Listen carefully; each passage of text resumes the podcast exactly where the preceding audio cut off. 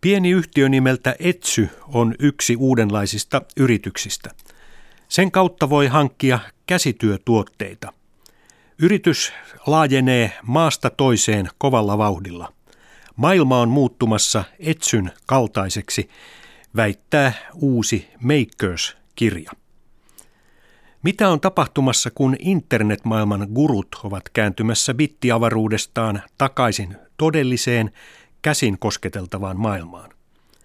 He ovat löytäneet isoisänsä, kuten Wired-lehden päätoimittaja ja tunnetun Long Tail eli pitkä häntäkirjan tehnyt Chris Anderson. Hänen uusin tietokirjansa Makers pysyy toki edelleen uskollisena omille alkuperäisille digitaalisen tarjonnan pitkähäntäajatuksille, mutta samalla siinä yritetään luoda siltaa bittien ja atomien välille, ja väitetään, että näin on syntymässä uusi teollinen vallankumous.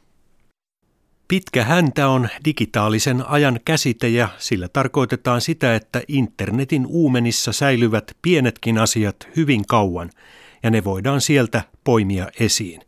Esimerkiksi vaikka joku musiikkiesitys, kirjoitus tai valokuva. Chris Andersonin isoisä oli tyypillinen tuhatyhdeksänsataaviisikymmentäluvun autotallissa puuhastelija, jossa oli koneen käyttäjän ja keksijän vikaa. Hän oli muuttanut aikanaan Sveitsistä siirtolaisena Los Angelesiin, Yhdysvaltoihin ja luonut vaatimattoman uransa siellä.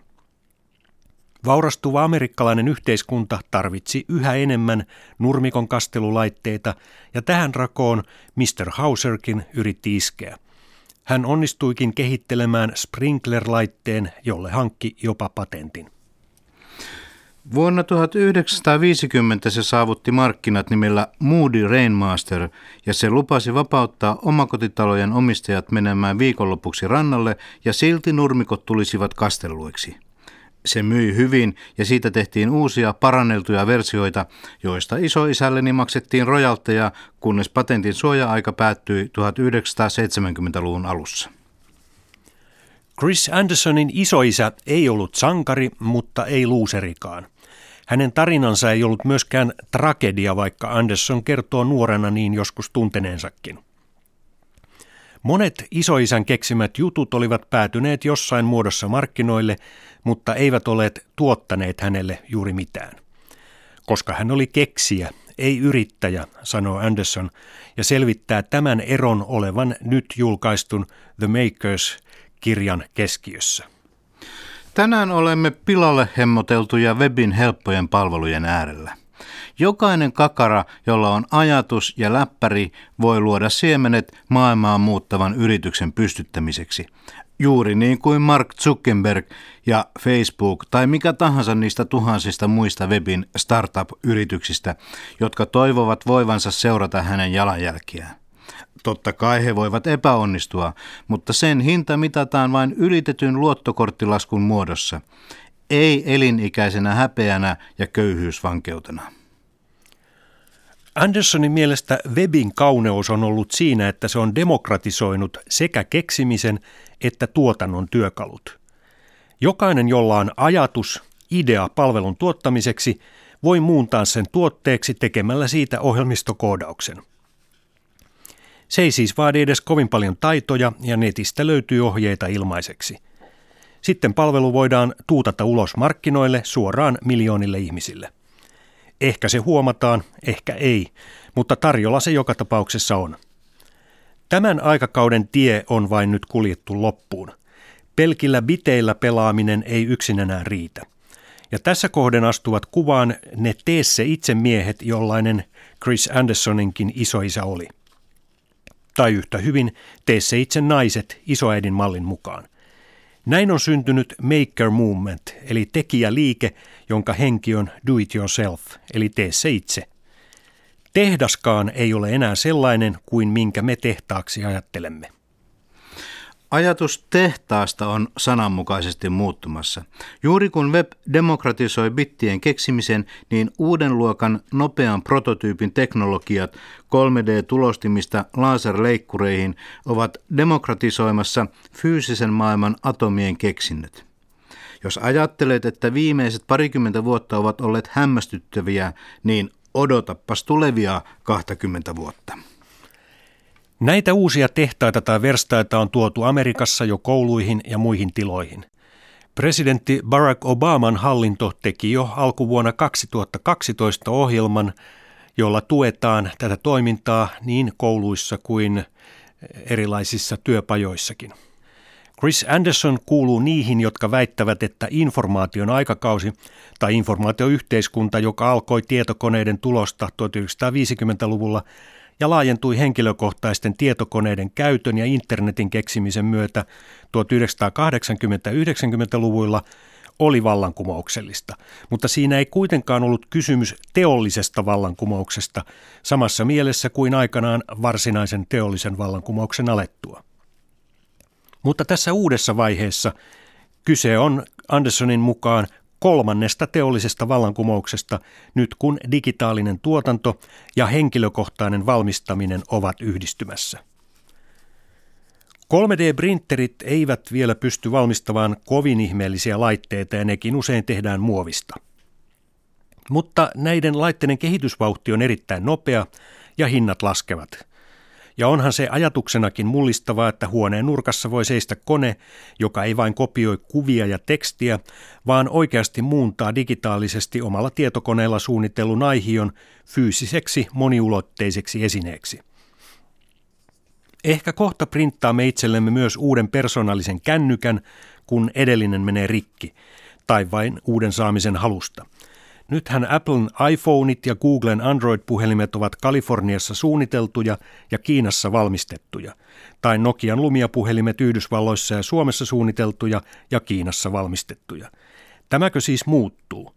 Kyllä, jos Andersonia on uskominen. Mutta kiinalaiset saattavat tehdä senkin ensin. Otetaan esimerkiksi alibaba piste com. Alibaba, kuten tiedät, on kuten sesam aukene. Sen perusti vuonna tuhatyhdeksänsataayhdeksänkymmentäyhdeksän hongkongilainen Jack Ma, nykyään miljardööri. alibaba piste com on edelleen maan toimintojen ydin. Se on saavuttanut kaiken, mitä siltä on odotettu ja enemmänkin.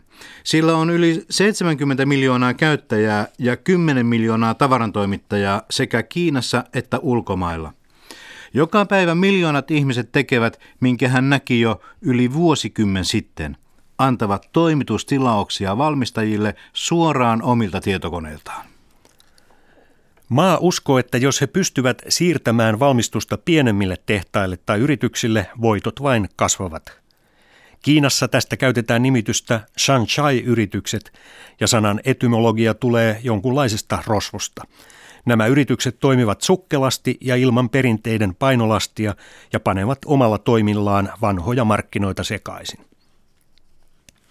Chris Anderson sanookin, että maker movement, tekijäliike, perustuu pieniin ja keskisuuriin yrityksiin ja työllistää niiden kautta. Otetaan toinen esimerkki Uudesta-Seelannista. Tehdas pilvessä. Ehkä parhaiten tunnettuja näistä ovat Ponoko ja Shapeways. Ponoko, jonka hallituksessa istuin ilmaisena neuvonantajana, aloitti toimintansa Uudessa-Seelannissa tarjoamalla laserleikkauksia, kolme D-printtausta ja C N C-jyrsinleikkauspalveluja. Malli oli yksinkertainen. Suunnittele jotain omalla työpöydällesi ja lataa faili siitä web-sivulle.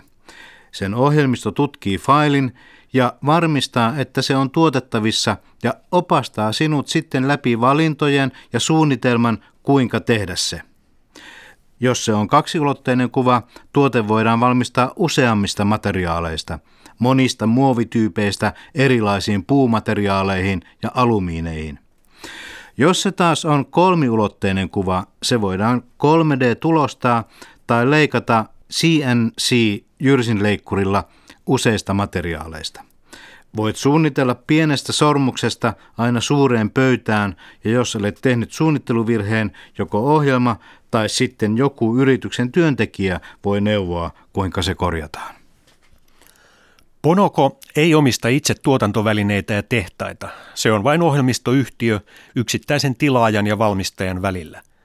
No, tätä samaa ideaa omiin tuotteisiinsa on soveltanut tanskalainen Lego, joka on antanut tuotteiden käyttäjille mahdollisuuden suunnitella ja valmistuttaa itse haluamiansa tuotteita firman oman tuotefilosofian pohjalta tosin. Laserleikkurit, kolme D-printerit ja C N C-verstaat ovat kyllä siistejä, mutta kuten kaikissa tehdaskoneissa, niillä on omat rajoituksensa siinä, mitä ne voivat tehdä niin mallien kuin materiaalienkin suhteen. Niillä ei voi valmistaa seuraavaa lounasta tai edes seuraavaa kenkäpariasi. Tähän tarkoitukseen tarvitset täydellisen Universal Fabricatorin, vähän niin kuin Star Trek Replicator oli. Juuri niin kuin Star Trek Replicator, se on kone, joka tekee mitä tahansa haluatkin sen tekevän. Harmi vain, että sitä ei oikeasti ole olemassa.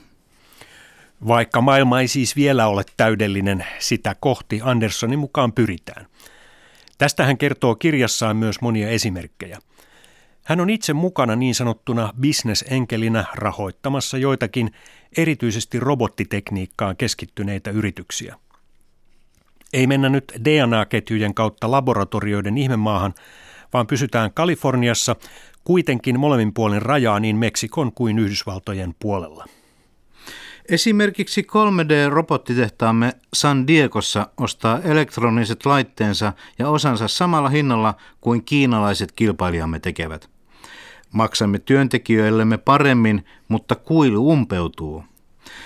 San Diegossa työntekijä tienaa noin kaksituhattaneljäsataa dollaria kuussa, kun Foxcon, joka tekee Kiinassa iPhoneit ja iPadit, maksaa noin neljäsataa dollaria kuussa. Mutta kovan kilpailun vuoksi palkat Kiinassa ovat nousseet yli viisikymmentä prosenttia ja viime vuosina samaan aikaan, kun lännessä palkat ovat pysyneet lähes paikoillaan. Uudessa kolme D-robottitehtaassamme vain kahdenkymmenen minuutin päässä San Diegosta eli Meksikon puolella Tijuanassa palkat ovat vain puolet amerikkalaisista palkoista eli tuhatkaksisataa dollaria kuussa, mikä on kyllä vielä kolme kertaa enemmän kuin Kiinassa. Erässä tuotteessamme, kuten kahdensadan dollarin itseohjautuvassa taulussa, työntekijäkulujen erotus Meksikon ja Kiinan välillä on alle dollarin tai noin yksi prosentti tuotteen kustannuksista ja enää puoli prosenttia sen myyntihinnasta. Muut kulut, kuten vuokrat ja sähkö, ovat keskimäärin Meksikossa vielä lähempänä Kiinan kuluja. Näin ollen roboteilla tehdyillä tuotteilla ei juurikaan enää näyttäisi olevan väliä, missä päin maailmaa tuotanto sijaitsee. Ja kiinalaisetkin siirtyvät yhä enemmän robotiikkaan tuotantolaitoksissaan. Chris Anderson sanoo, että eivät isot yhtiöt kuten General Motors tai General Electric mihinkään ole katoamassa, mutta niiden rinnalle syntyy tuhansien pienten ja keskisuurten yritysten iso massa. Ja lahjakkaimmat voivat olla missä päin maailmaa tahansa. Kuten New York Timesin kolumnisti Thomas Friedman asian on sanonut, oli aika, jolloin ulkomaista halpaa työvoimaa oli helposti saatavilla. Nyt ulkomaista neroutta ja lahjakkuutta on helposti saatavilla. Se, mitä tulemme näkemään, on yhä enemmän.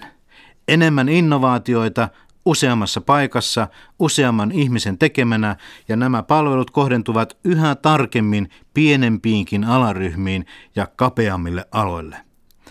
Tervetuloa tavaroiden ja asioiden pitkä häntä. Lyhyesti sanottuna Chris Andersonin Maker-kirja sanoo, että kyse on siitä, että parhaimmat tietoteknisiä välineitä valmistavat niin sanotut hardware-yritykset ja ohjelmistoja tekevät niin sanotut software-yritykset lyövät hynttyynsä jollakin lailla yhteen. Kyse on atomeista ja biteistä.